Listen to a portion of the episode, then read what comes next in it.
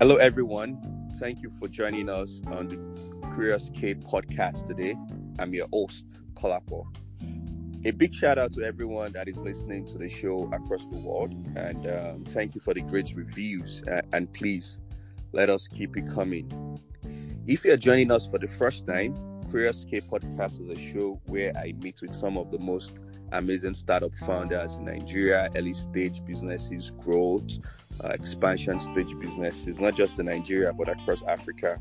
And uh, we also have conversation with everyone playing in the space to make entrepreneurship thrive, like policymaker, innovation managers, and people working in development agencies. And um, with founders, we explore how they see opportunities, the process it takes for them to launch their startup, the struggles and the failures associated with building businesses in Nigeria and Africa, and also the drama the unexpected breakthrough, and the sheer excitement of building something people admire and people are willing to pay for. Today, we are having a conversation with Dr. Ebi Ofrey, who is a co-founder and CEO of GeroCare Solutions, a platform that provides regular physician home visit for the elderly to prevent deterioration of their health condition and to improve quality of life. On today's episode, we'll discuss why he started GeroCare, the impact he has made, challenges, funding, and his plans for the future. So thank you, Dr. Ebi, for joining us on the show today. Yeah, thank you for having me. Yeah, you're welcome. Uh, so I, I think the first time we met was like in 2017 uh, or 18, if I can if I can remember clearly, and uh, it was just very exciting for me to learn what you were doing uh, with Gero Care at that point. And um, I know you've been a doctor for some years before you even started Gero Care. So if you can just walk us through the process. I mean, you have a career that is doing well, and why did you think you want to move outside of that to start a business? Okay. Thank you very much. I think the story is quite out there a bit now, but for the benefit of your viewers and listeners, I will just reiterate uh, a why for started. So prior to launching GeroCare, um, my father had a stroke, about mm. two strokes in the space of one year. And that was not because there's nothing I could have done as a doctor.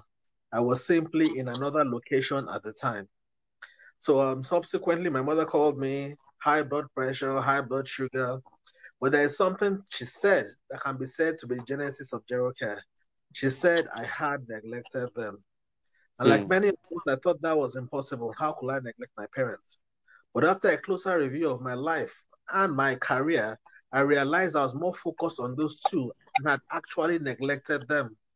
We also realized this problem was not peculiar to me, but to millions of Nigerians living and working far away from where their parents were was is there a way whereby no matter where you are in the world, you can provide healthcare for your parents in Nigeria and constantly remind them that you care. And that was the reason why we set up GeroCare.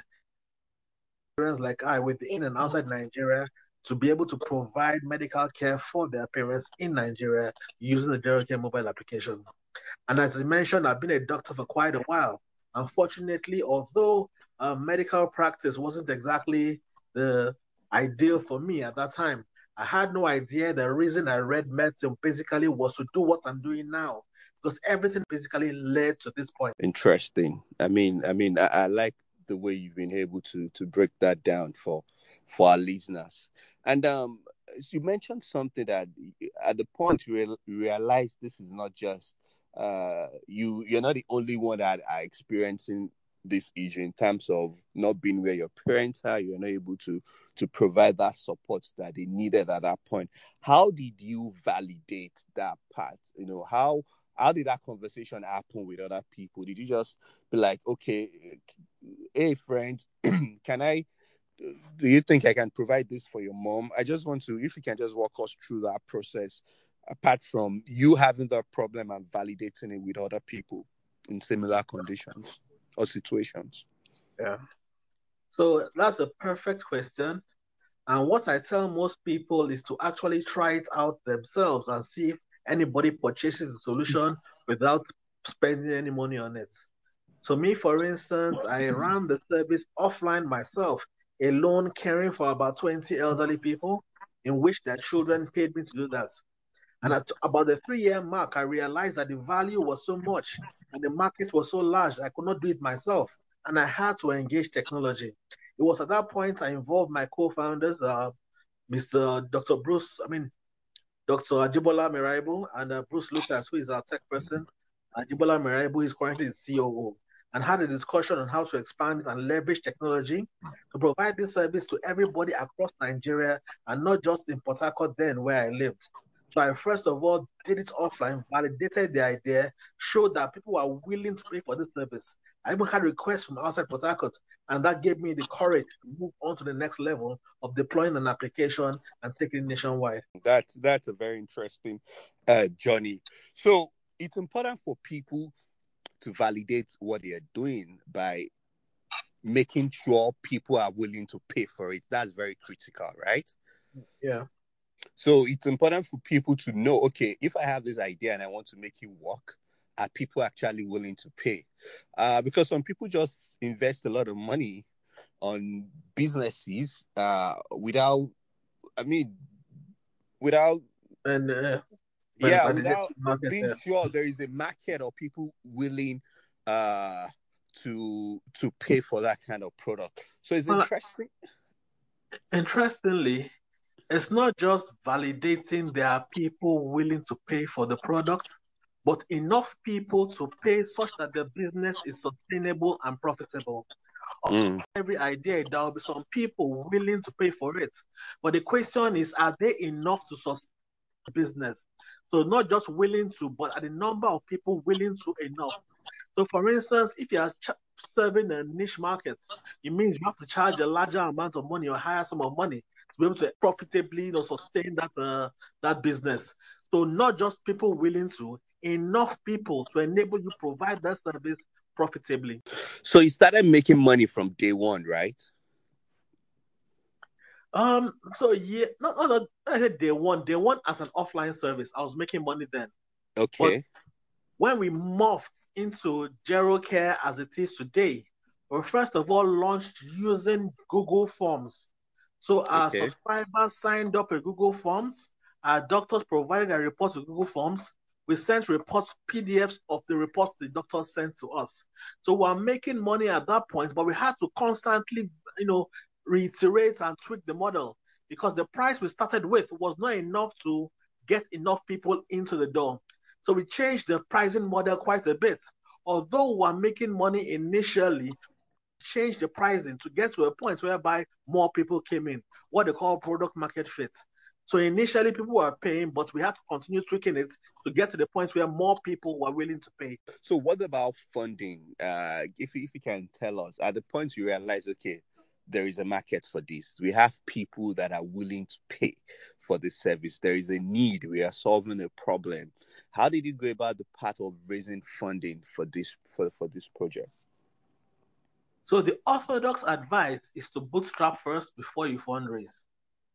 However, because the co-founders of Care were at a certain level in their lives, we all had families, we all had mouths to feed. And so we hmm. started fundraising much earlier than most others will have started because we needed funds to, you know, pay salaries and run the business. And so we started Care from an acceleration program called Ventures Platform. But the initial funds provided to start the business was by Ventures Platform as a seed funding that enabled us to kick off and do what we're able to do. Fortunately for us, this helped us a long way in establishing the company it is today. However, if that wasn't available, most likely we would have remained on our jobs and started part time and saved money to get to the point where we are. But fortunately, an accelerator was on board initially and gave okay. us the seed funding to start. How were you able to get into the accelerator program? I remember at that point you said you, you don't have any, everything you were doing was offline. Offline All right. Yeah. And I, I, remember you shared something with me that you, you, you did not really have like any product online or like MVP apart from what you're doing offline, but you were still able to get in uh, into the acceleration program, even though they have like a kind of selection criteria that was used. But because you had experience or something. So if you can just uh, share a bit of light about that initial stage of assessing that or getting into the accelerator program? Okay. So usually, um, for an accelerator program to pick a company, from my experience, there are three key things they take a look at. The first is the product. How innovative is, is it? The second is how much traction do you have? And the third is the strength of the management team.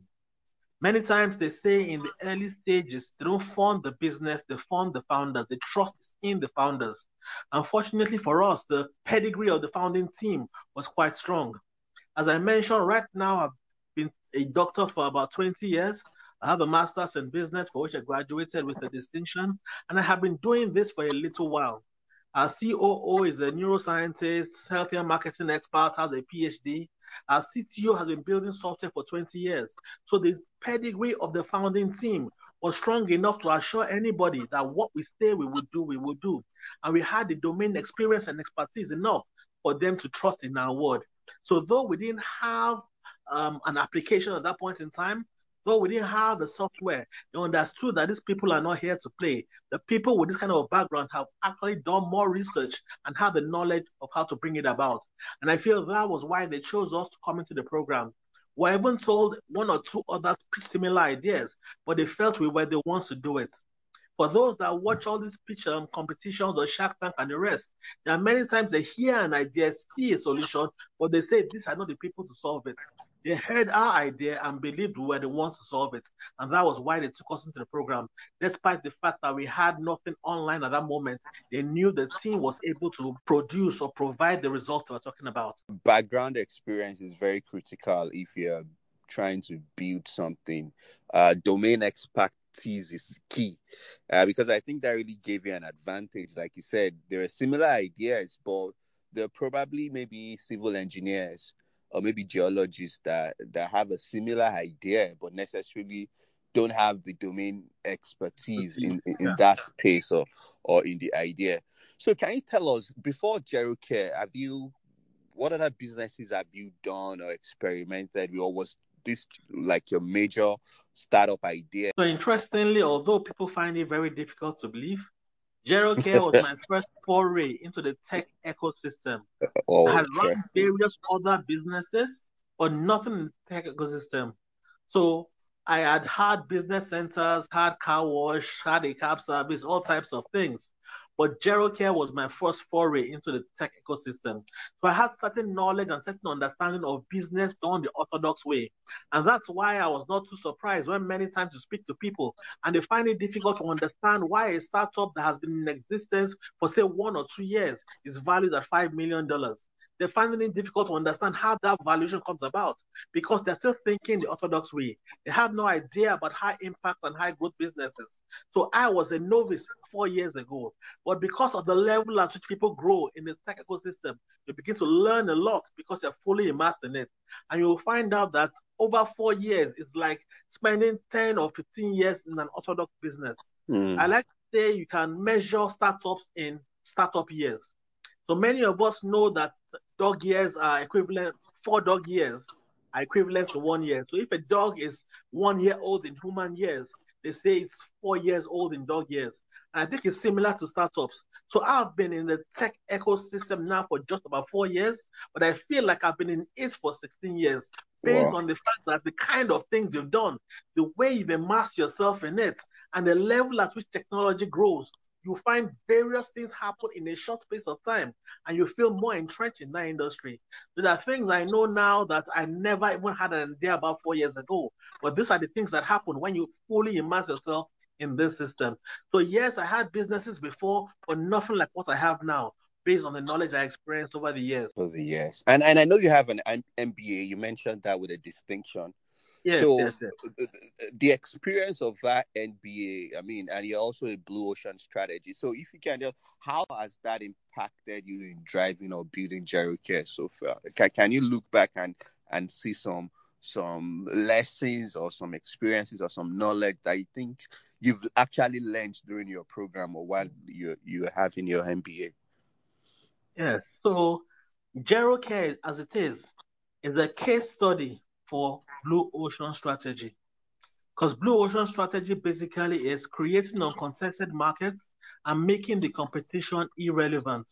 So what happens is there are six basic steps from which you can convert a business from ordinary to innovative. And I was able to apply these steps because I had learned it very well during my MBA. Without the Blue Ocean background, I might have come up with a health solution, but it would not be as distinct as it is now.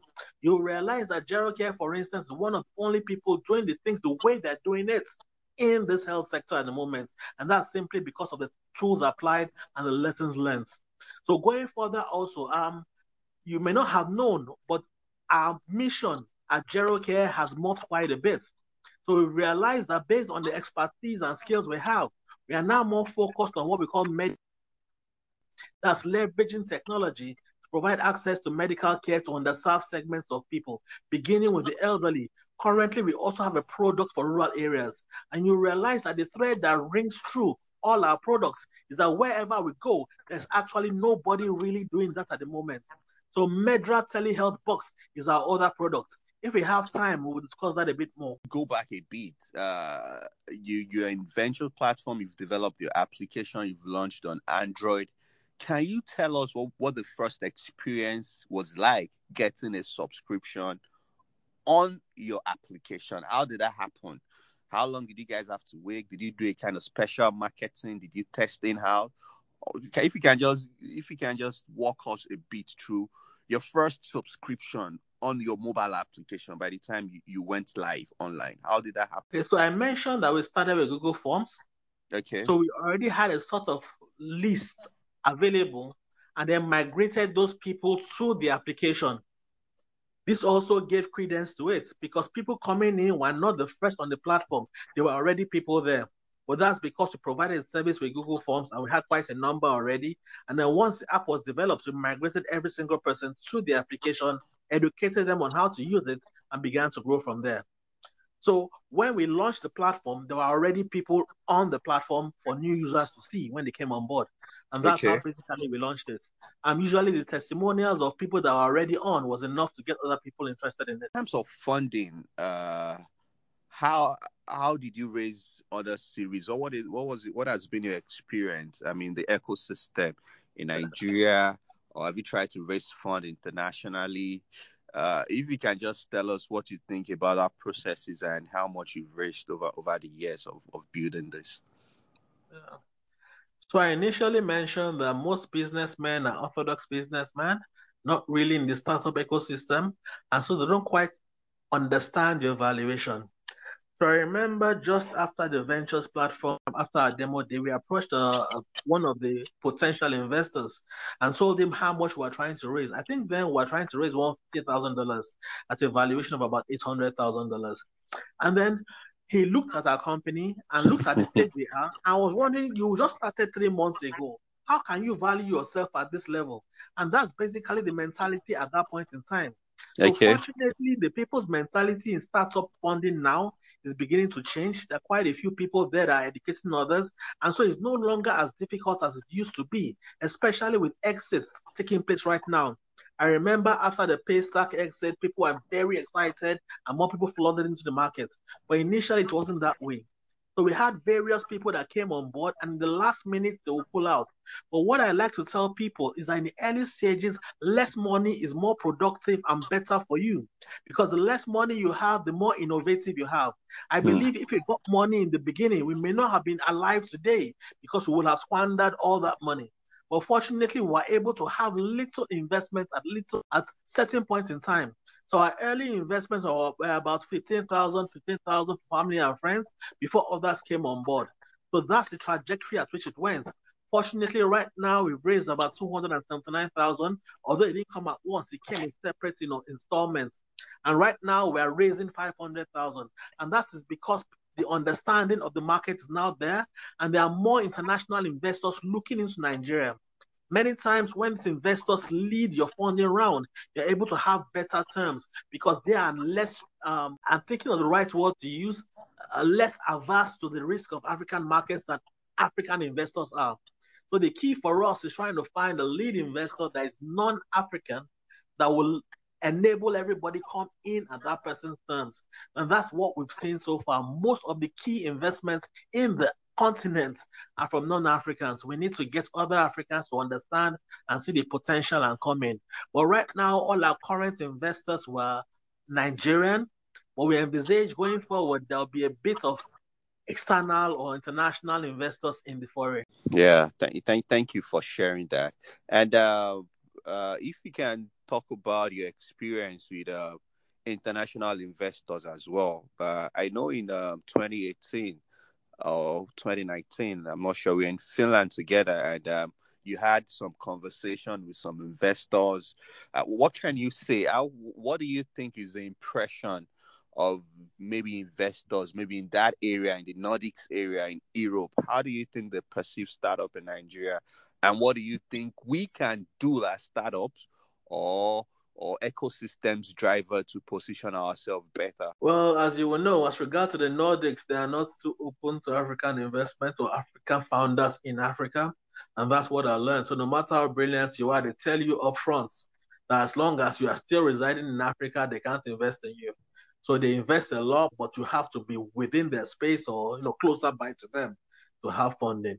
But otherwise, I think the environment is getting better now because I think in the first half of this year that more investment has come into Africa, especially Nigeria and South Africa, than came in in the entire 2020 or something, something strange like that. So every year is getting better and better, especially as they're now seeing exits and valuations of companies in their, you know, unicorn level. And that's the key for investors. The opportunity has shown itself.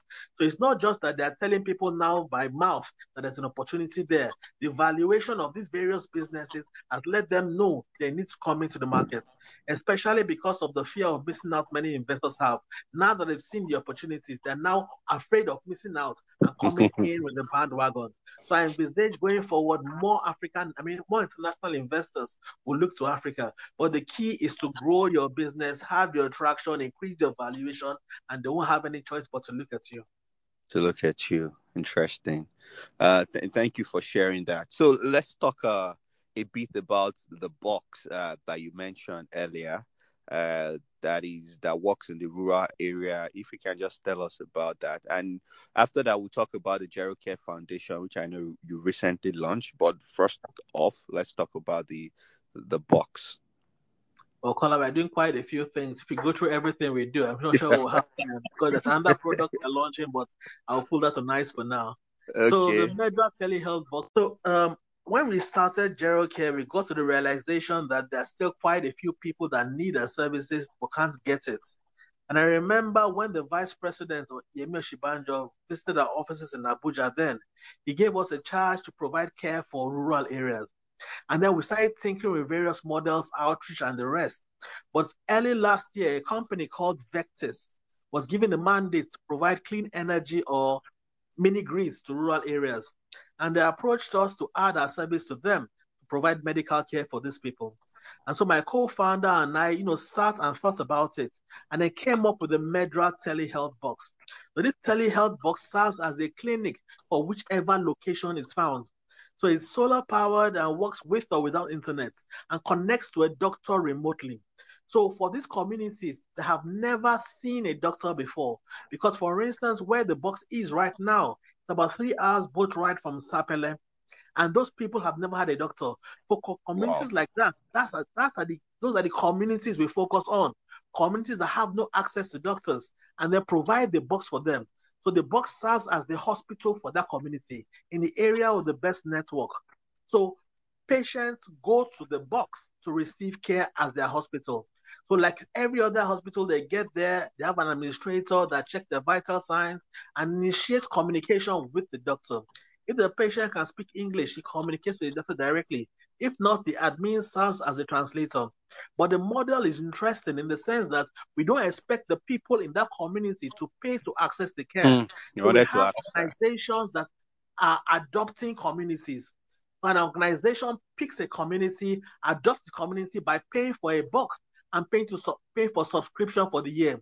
So once they deploy that box there, everybody in that community accesses care for free.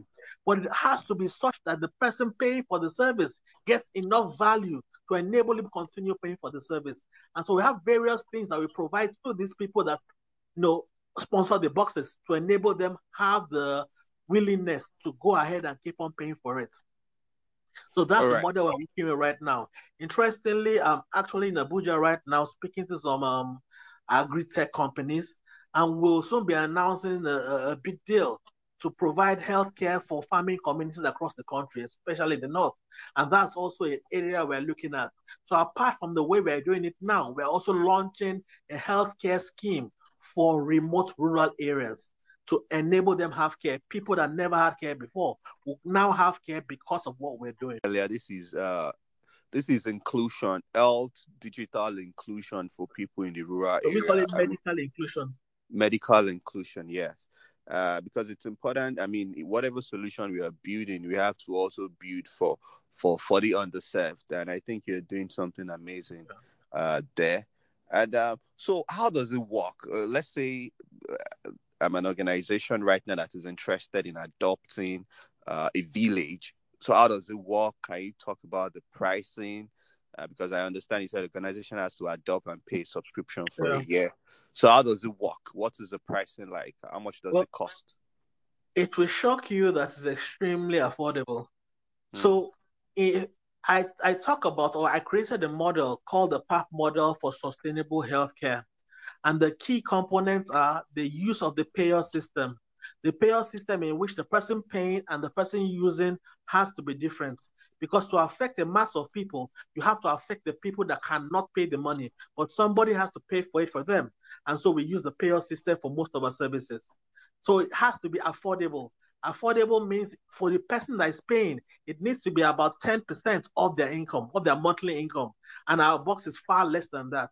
It has to be accessible to get to them, and it has to focus on preventive care.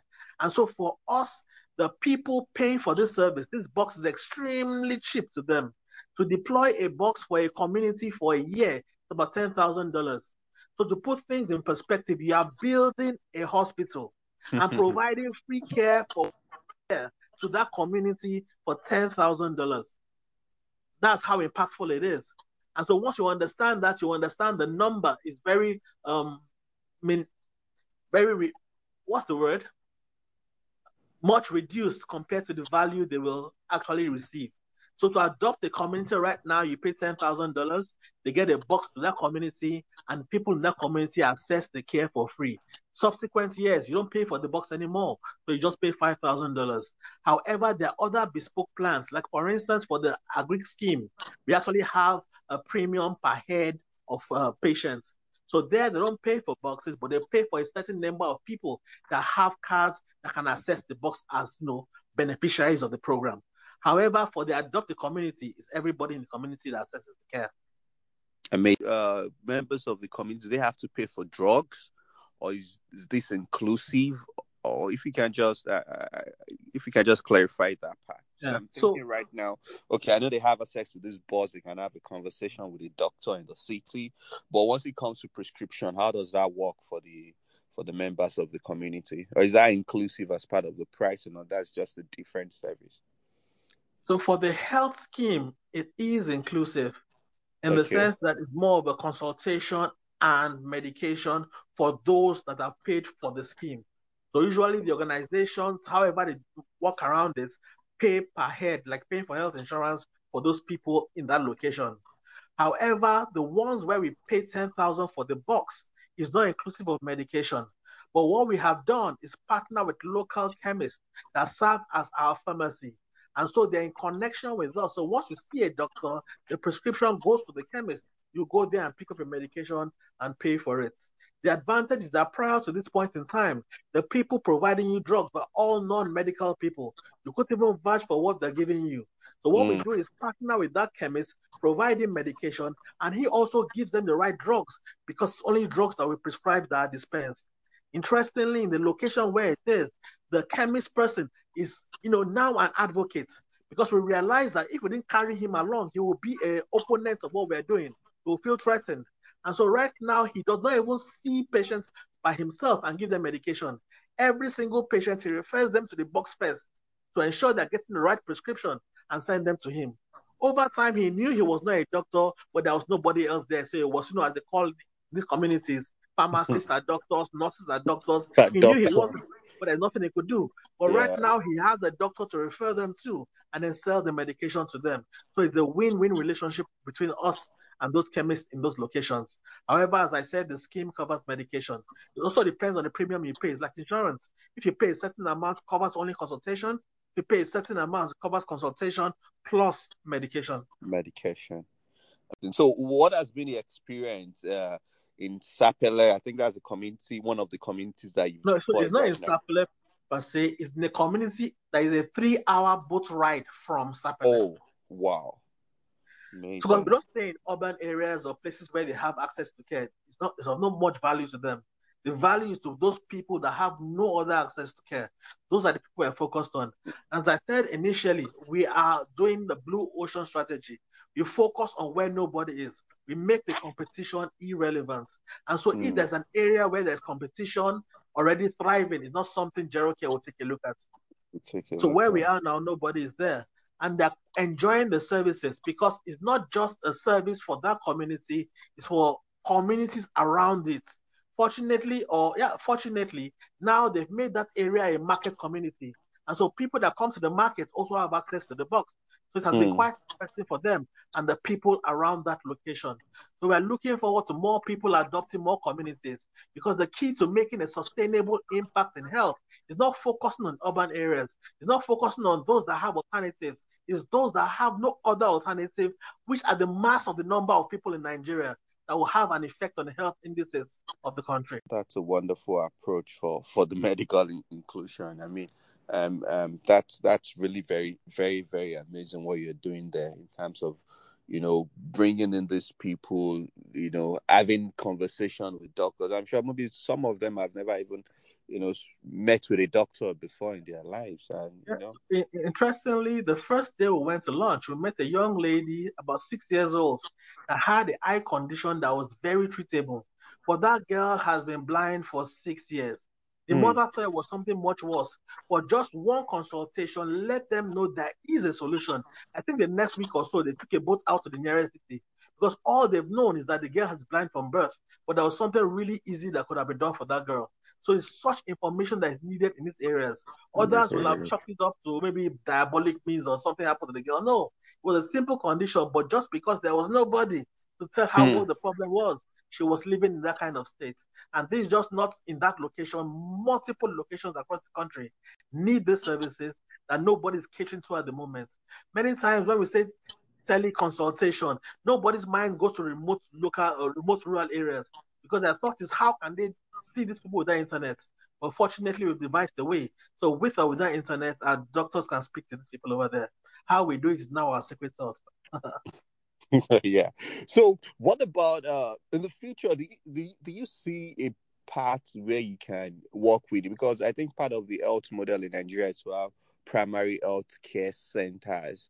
How do you? Is there a way you think your solution can fit into that in the future at scale, or what? What can you say about the existing primary health care centers? I don't know if they exist in the remote parts you're talking about, but do you think there is there is a mix or there is a future of collaboration that can happen in that part just to scale you know across the country or partner with those existing uh, primary healthcare solutions so the beauty is that what we provide so we say we deploy teleclinics by leveraging medra telesolution which is our service so each place the box is is a primary healthcare center so you don't need so you don't need a special physical yeah. location. So we actually refer to secondary and tertiary centers. We are a primary healthcare center. So we're even advancing the plans of the government to deploy primary healthcare centers nationwide. Because these locations they can't get to, we are getting to them and planting primary healthcare centers there. So we are a primary healthcare center in that location. Amazing, amazing. I like the way you're able to to actually break that down. Uh, I remember you also mentioned for an organization that is willing to adopt the community. I mean, it makes sense for them to invest than to start building from scratch. I mean, exactly. what can you build with ten thousand dollars? You know, I mean, amazing. Uh, so, if you can just tell us uh, briefly or quickly about um, the Gerocare Foundation. Well, what inspired that? Why did you think this is at a point we also want to establish a foundation uh, for on behalf of Gerocare? So, one of our core values or core constituents, as to put it, is um, the elderly still. And there was still nothing really in uh, existence for them. And there are many of them that are indigent. And the tagline for Gerocare Foundation is sustaining the elderly.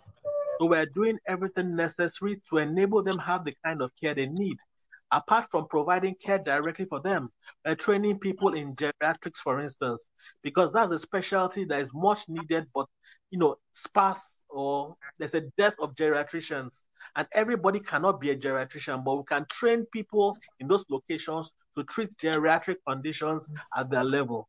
So not just providing healthcare, providing capital, I mean, human resources, capacity building, to enable the elderly receive the care they, they deserve, especially because these people have dedicated so much to us, spent their youth providing productivity for the country. And somehow, when they get to that age, they have nobody to care for them. And so that was the pain we felt and decided to create Gerocare Foundation because the means to upper class people have their children, or other agencies that can provide care for them, but there's still a mass of the elderly that are not receiving any care at all. And that's what Gerocare Foundation is for to enable these people not just receive care, but train people around them to provide them the care they need. Where do you see Gerocare in the next uh, 10 years? What do you just tell us about your vision for Gerocare, not just in Nigeria, but across Africa, across the world? So, our mission, as I said, is medical inclusion to every single place we can leverage technology to provide underserved people with health care is something we're looking at. So we're not limited to a certain segment or certain people. We are focused on areas of people that are marginalized right now and using that to provide health care for them. In the next five to ten years, we expect to have an impact in the continent as a whole move the health indices by focusing on those groups. For instance, the SDG goals say health and well-being for all ages and all people, but they get to just a tip of the iceberg. Leveraging our platforms in the various locations, I'm sure we can move that number a bit further further. So our vision is actually help to achieve those goals by focusing on the people they're not getting to at the moment. So I mentioned the uh, third product, which is Ghana. Is that basically for doctors to enable them set up home practices and stay in the country to keep on providing care. Because many of them are leaving because of funds. They don't have the required resources. But with this kind of things, so let me just give a small background of Ghana. So we realize that for doctors to make the kind of money they need, they need to be self-employed. However, to build your own structure is quite capital intensive. And so we are leveraging technology to allow any doctor of any specialty, any cadre, any location to set up a home practice in less than five minutes using our platform so that every single person can decide he wants to own a practice and charge how much he wants to earn and not base his livelihood on what somebody else is willing to pay him. So that's also to keep the doctors in the country and have more people have access to care in the comfort of their home. So that's exactly what we're doing. Fortunately, we've been able to really sort out the back end, and so we can fulfill the other end of things for the doctors. So all they do is see the patients, and we provide the drugs to them, provide the tests, do the appointments, whatever the, the structure of a hospital would do for a doctor is what we are doing for them. So all they can do is just relax, see the patient, and we take over from there. So that will also help them earn more money and hopefully stay longer in the country. So that's Ghana for doctors in a in a nutshell. Ghana means earn. So a platform for doctors to earn more. So all these things are basically to strengthen the health system in the country. So whatever we can do to support that is what we intend to do going forward. We intend to be the go-to name for medical inclusion in Africa.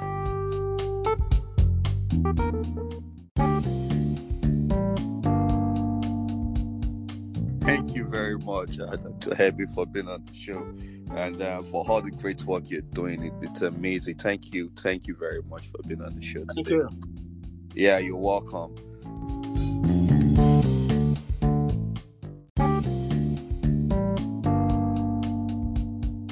That's Dr. Ebi Ofrey of GeroCare. Thanks so much for listening to this episode and kindly recommend the show to your friends that you think would enjoy it and please subscribe.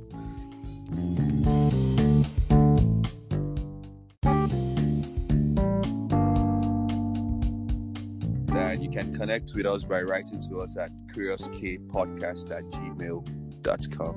See you next time.